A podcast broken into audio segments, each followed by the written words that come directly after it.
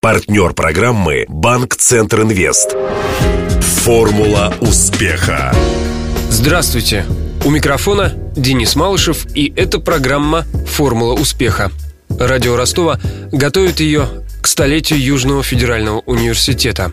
А помогает нам в этом Ассоциация выпускников ЮФУ. В студию приходят выдающиеся политики, бизнесмены, ученые, артисты и спортсмены, кто когда-то учился в одном из вузов, объединившихся в ЮФУ. Они вспоминают альма-матер и делятся опытом.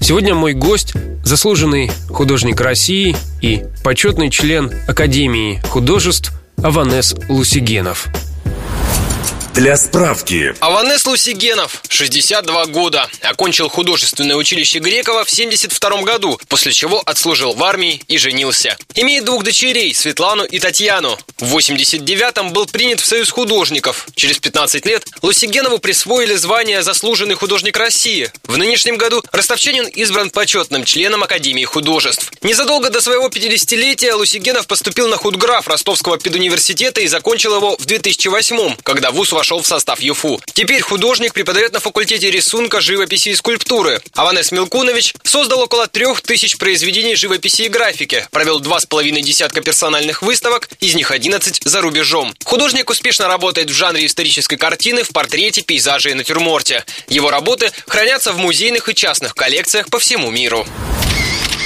Интервью. В портретах что именно вы ищете в людях, что вас привлекает? Ну, когда я пишу не заказ, а просто пишу да. человека. Мне нравится образ, а знаю еще и характер человека. Злодея не хотелось бы писать как-то. Я занимался последнее время вот портретами дончан. Это атаман Платов, генерал Орлов Денисов. С удовольствием, с удовольствием изучал тематический материал. Ну, тут вообще совмещение прям, да? Любовь к портретам и историческая тема, также вами да, любимая. Да, да о творчестве. А чем вас э, фигура Платова привлекла? Исключительно положительная личность, сильная. Ну, э, представьте, из Донского края выходит такая личность, атаман, руководитель, образованный человек, покоряет столицы и нашу, и зарубежные, получает в Лондоне доктора Оксфордского университета. Очень популярный, красивый человек. Заложил Новочеркасск. Человек-легенда. Вас прошу о любимом цвете. Ну, наверное, грех не спросить художника. Наверное, все-таки золотист. Во-первых, эти наши степи, это наша пшеница, особенно летом, ласкает меня. И голубой люблю, к зеленым меньше. А правда, что вы перестали писать обнаженную натуру? Неправда, потому что вот в этом году я написал «Сон полдень», это молодая семья, обнаженная женщина с мужчиной, ребенок. Неправда совершенно, потому что, ну, какое-то время было, когда занимался просто другим.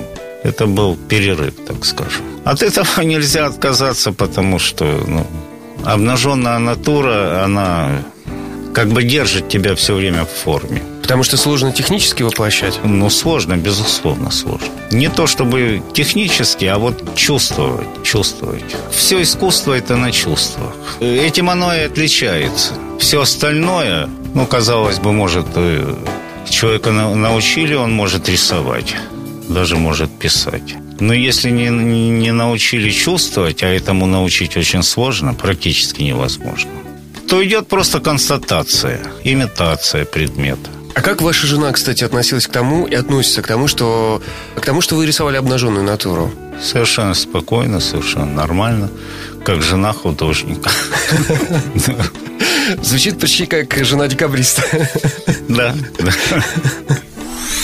Один из центральных образов э, вашего творчества насколько я могу судить, это женщина. То есть вот прямо вот в какой-то момент э, есть своя особая женщина Лусигенова, да? Вот как бы вы ее обрисовали, если коротко? Ну, наверное, это образ ближе все-таки к моей жене. Она ваша муза? Ну, безусловно. Хотя я пишу и другие образы, все, но действительно, вот мне коллеги говорят, что вот появляется похожий образ – это не грех совершенно. Это не грех, это говорит э, об индивидуальности, больше ни о чем.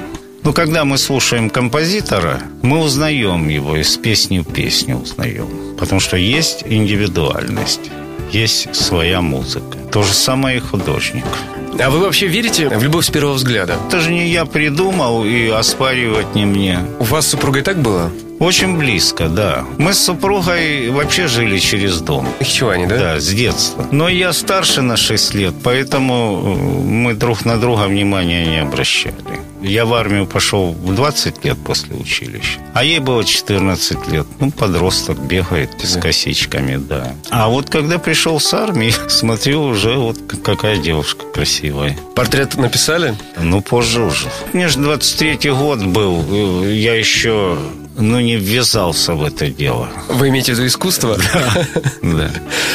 Я начинал только пауза вот два года армии после училища. Ну, а потом уже когда разошелся. Мне казалось, что когда человек идет в грековское училище, он уже понимает, что хочет быть художником. Не ввязался, я имел в виду, что еще не заболел по-настоящему. Вот я художник, я, значит, рисую, все. Но вот когда ты уже э, начинаешь понимать истину, что это такое, действительно, вот наступает болезнь вот это неизлечимая, можно сказать. Чем был определен этот перелом? Я работал много с молоду. Это первые творческие удачи. Когда ты сам для себя растешь очень быстро, стремительно, можно сказать. Вот это тебя подталкивает, это, это твой хлеб. Ты сам видишь, что из работы в работу ты растешь и растешь. И это, конечно, захватывает очень сильно. И потом оказывается, что навсегда. Потому что я не представляю себя вот другой какой-то работе.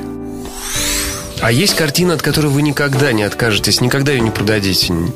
Но у меня есть несколько работ, которые я подарил своей жене. А так не знаю. Вот когда напишешь, когда получилось сильно, и думаешь, может оставить, может не показывать, может не продавать, все такое.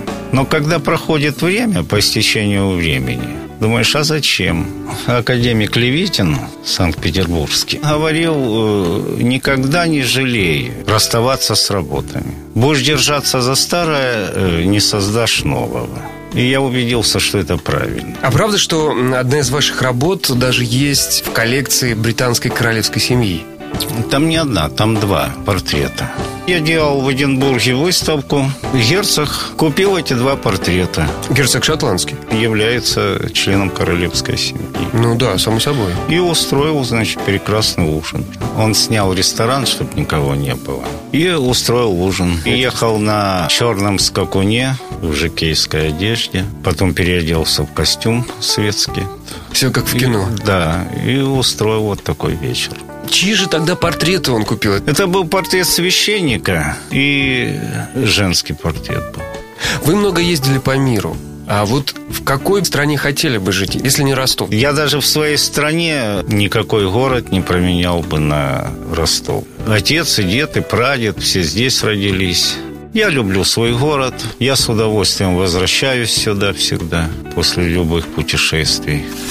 Как это было? Вам пришлось жить и работать, по сути, в двух эпохах. Когда легче было? Легче было в советское время. А как же государственный гнет, запретные темы? Я не знаю, что такое запретные темы. Я писал э, все, что хотел. Я писал обнаженных, э, приносил на выставку, а сидела начальник областного управления культуры. Я говорил, что порнографию, порнографию принимать не будем. И не принимали. И куда тогда относили картины? Нет, я к тому, что я все равно писал. А что касается художников, ну, вот эта система фондов художественных, когда стекаются заказы со всей области. Вот я делал один-два заказа за два месяца, десять месяцев на творчество. Это же прекрасно. Никакая власть тебя не заставит писать портрет Ленина, Сталина, там кого угодно. Политбюро. Значит, кто писали, они хотели писать. Хотели зарабатывать деньги. А не было такого, что раз ты отказываешься, ну вот ты не получишь ты больше заказов. Я могу сказать, что у меня портрет не идет. Дайте мне пейзаж. Натюрморт. Очень необычный поворот в вашей судьбе – это когда вы решили уже будучи заслуженным художником России, когда, казалось бы, нечего доказывать, решили э, получить диплом э, о высшем образовании, поступили в пединститут на факультет изобразительного искусства Южного федерального университета и закончили его, отучившись вот 6 лет, все как положено. Почему вдруг? Не хватало чего-то у меня. Самому хотелось, чтобы этот диплом лежал. Тогда не было идеи преподавать или еще что-то. Просто вот э, хотелось, чтобы он был. Потому что учиться-то реально мне нечему было. Но сейчас вы преподаете. Какие они сейчас, художники, начинающие, молодые? Талантливые ребята. Вот кто дерзает, кто хочет, кто трудолюбив. И в те времена, и сейчас. Э, они такие одинаковые все. Но вот говорят, у современной молодежи больше прагматики, в отличие от их отцов. Не про нашу академию. Потому что э, те, кто идут учиться на художников или на педагогов, это не прагматики, конечно. Это вот они хотят научиться что-то делать. Сто лет ЮФУ. Педагогический состав у нас э, хороший, крепкий. Пожелание скорее молодежи. Учиться надо. Учиться, не лентяйничать. Я им пожелаю, чтобы они жили полной жизнью. Напомню, героем сегодняшней формулы успеха стал Аванес Лусигенов, почетный член Российской Академии Художеств. Беседовал с гостем Денис Малышев, помогали в создании программы Глеб Диденко, Александр Цыбенко и Александр Попов. До встречи завтра в это же время. Формула успеха.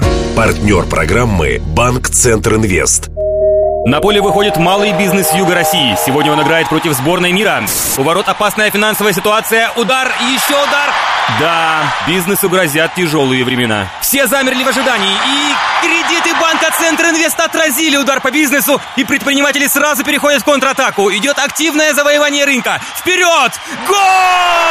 Кредиты банка Центр Инвест для малого бизнеса помогают победить. Узнайте о ваших преимуществах по телефону 23030 или в ближайшем к вам офисе банка. ОАО КБ Центр Инвест. Реклама.